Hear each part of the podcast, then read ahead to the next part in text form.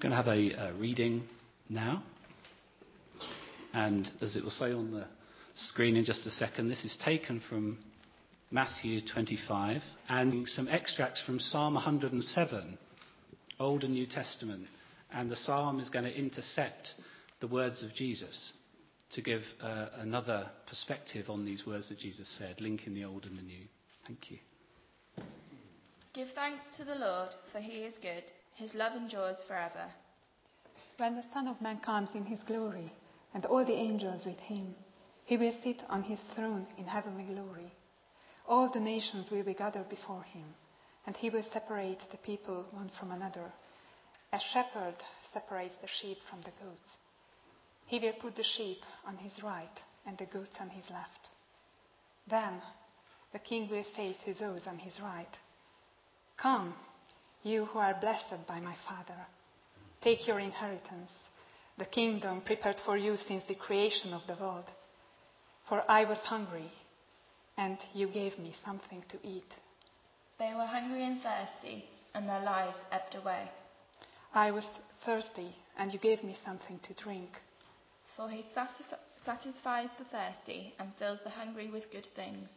He turned rivers into a desert, flowing springs into thirsty ground. I was a stranger, and you invited me in. Some wandered in desert wastelands, finding no way to a city where they could settle. He led them by a straight way to a city where they could settle. I needed clothes, and you clothed me. Then they cried out to the Lord in their trouble, and he delivered them from their distress. I was sick, and you looked after me. He sent forth his word word and healed them. He rescued them from the grave. I was in prison, and you came to visit me. Some sat in darkness and the deepest gloom, prisoners suffering in iron chains. He brought them out of darkness and the deepest gloom and broke away their chains. For he breaks down gates of bronze and cuts through bars of iron. Then the righteous will answer him, Lord, when did we see you hungry and feed you, or thirsty and give you something to drink? When did we see you as a stranger and invite you in, or needing clothes and clothe you? When did we see you sick or in prison and go to visit you? The king will reply, I tell you the truth. Whatever you did for one of the least of these brothers of mine, you did for me. Whoever is wise, let him heed these things and consider the great love of the Lord.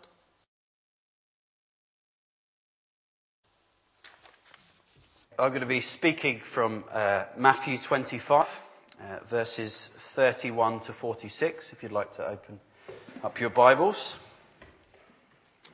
That's Matthew 25, uh, verses 31 to 46.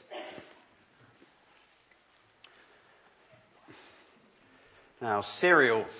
When I was uh, growing up in the family home, uh, my mum would do all the shopping for me and my brothers, and uh, she would often buy um, fairly average cereal in, in, my book. For a lot of you, Shreddies, Weetabix, um, stuff like that is probably quite special for you. But for me, that was fairly dry and average. I, li- I like stuff like Golden Grahams, uh, Sugar Puffs, all the sugary ones. And occasionally, uh, we'd be allowed to have some of the more exciting cereals uh, once a month or so if we're lucky. Uh, but my absolute favourite of all the UK based uh, cereals, Fruit, Loops is another matter, um, is Cocoa Pops. Are there any Cocoa Pops fans out there? Only four or five? Sam, good. Because um, in a minute I'm going to need a volunteer to come up here because one thing my mum often did was think that she could trick me by buying some home brand rubbish. so, so she'd get some Tesco's um, Cocoa Pops equivalent um, and think that I wouldn't notice. But I could tell the difference every time. So I need a Cocoa Pops fan to come up and see if they can tell the difference. Paddy likes his food. Um, do you want to come up? Okay, so we've got uh, two different bowls here. One is Cocoa Pops. It's Kellogg's Prop, uh, Pops, the proper stuff. The other one is Choco Pops. What a rip off that name. It's, uh, it's Waitrose, so it could be Choco Pops. But it's, uh, but we've got Choco Pops and Cocoa Pops. So, um, do you want to have a taste of both of these? And then guess which one you think is the real deal?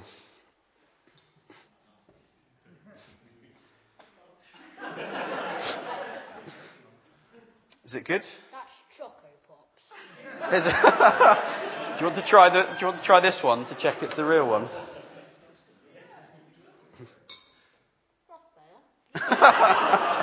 Brilliant.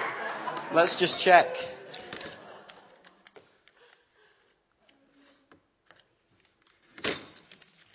Yes, well done. You got it right. You want to go and sit down? Now, there's no fooling me and there's no fooling him. Now, the thing, the, the biggest difference I find is that with Cocoa Pops, there's much more chocolate in them. They're much more chocolatey. You can kind of taste the difference quite easily. Um, now, putting food aside, if we can, um, some of us might find it hard. Um, the sheep and the goats in this passage that we're uh, going to be looking at uh, would have looked very similar in many ways. Um, but the shepherd would have been able to separate them quite easily. He would have seen the difference. And in the same way, uh, we as human beings, when grouped together, can look quite similar on the outside. If we think about a uh, big school photograph, it can sometimes take quite a while to pick out uh, that friend of ours. And so sometimes um, it's quite difficult to separate us. But when we look at verse 46, at the end of the very end of the passage, we don't normally go right to the end, but that's where we're starting. Talks about when Jesus will come again and judge us. And verse 46 tells us that the righteous, those who are right with God, uh, will get eternal life, but the unrighteous, uh, eternal punishment. So God will know straight away who the righteous are, and He'll put them on His right hand side, and who the unrighteous are. There's no fooling God, just like there was no fooling us with the Cocoa Pops. Um, but it seems quite shocking, really, especially as throughout the whole passage, uh, both the groups of people uh, call Jesus Lord. They both call him uh, Lord, if you look closely. So the question is what makes the sheep different from the goats? Well, the answer to that question as we unpack this passage is that their faith, the, sheep, uh, the sheep's faith, uh, is genuine. They put Jesus first in what they do. They don't just call him Lord in moments they need him, but they call him Lord uh, throughout the whole of their lives. And just like there's uh, no fooling many of us when it comes uh, to these things, Choco Pops, it looks quite posh actually. It is Waitrose, but um, from the outside, both look very similar. But when we taste them, uh, we know which one is the genuine article. And just the same goes with faith. God knows uh, if, our, if a faith is genuine or not. And in the book of James, uh, chapter 2, verse 17, we're told that faith, if it isn't accompanied uh, by actions, is a dead faith.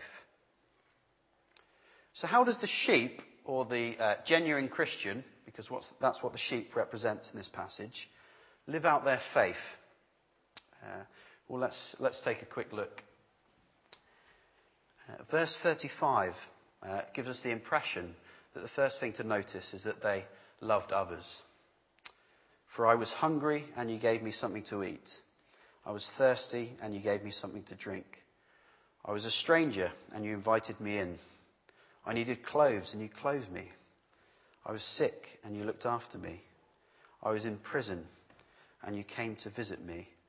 So, quite simply, they responded to other people's needs in love. And we've been hearing a bit about that uh, with the Romanian gypsies and, and, various different examples. But how often do we actually do that? Uh, in a society that says it's all about me and promote me, um, how often do we look out for other people's needs?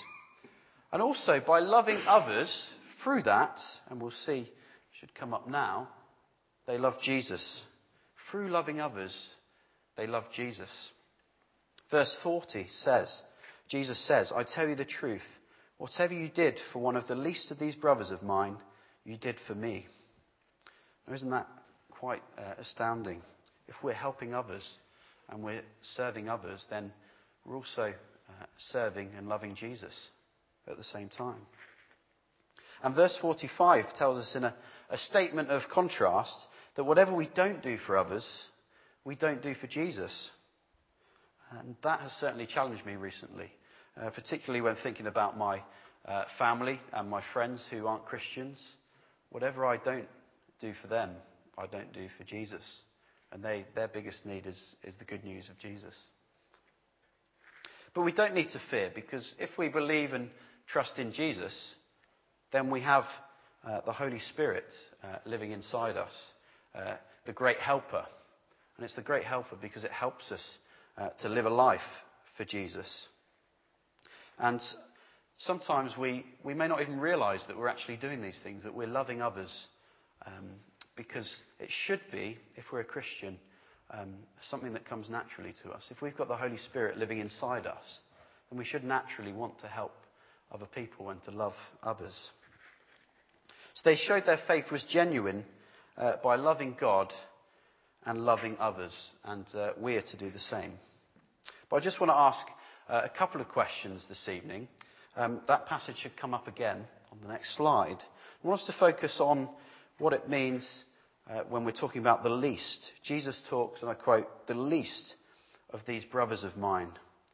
Who are the least that we come across in our daily lives? Who are the people that are often uh, looked down upon uh, in our lives? So I want us to think about that um, just for a minute or so with the people around us. Who are the people that are often looked down upon? So we've discussed who we mix with um, in a daily basis a bit earlier, but who are the least uh, that we come across? So just a couple of minutes. Think about that.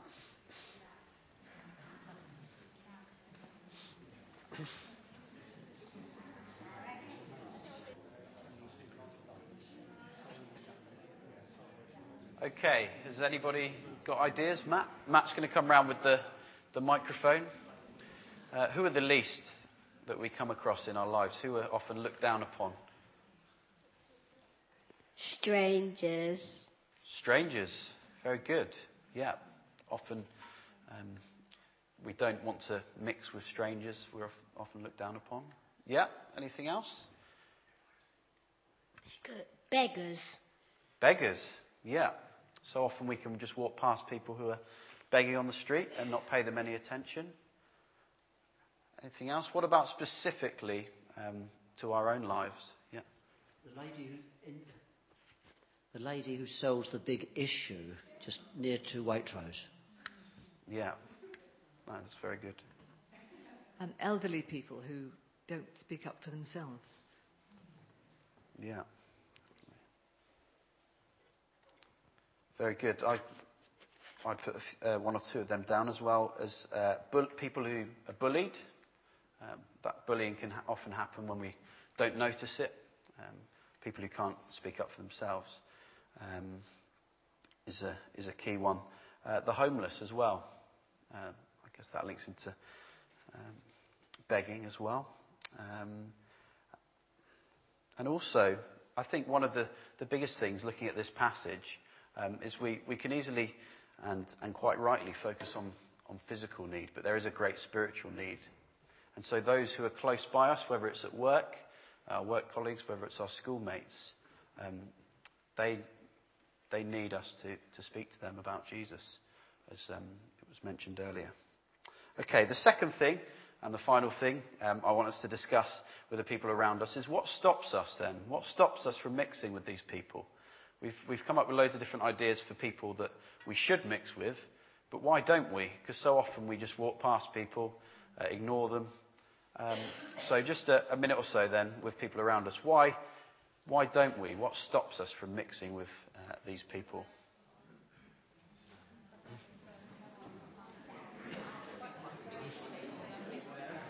Matthew?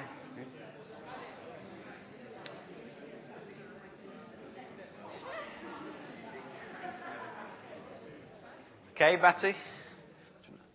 Right, have people got some ideas then? Why, what stops us from mixing with people? Why don't we mix with these types of people? What gets in our way? At the back, Mark?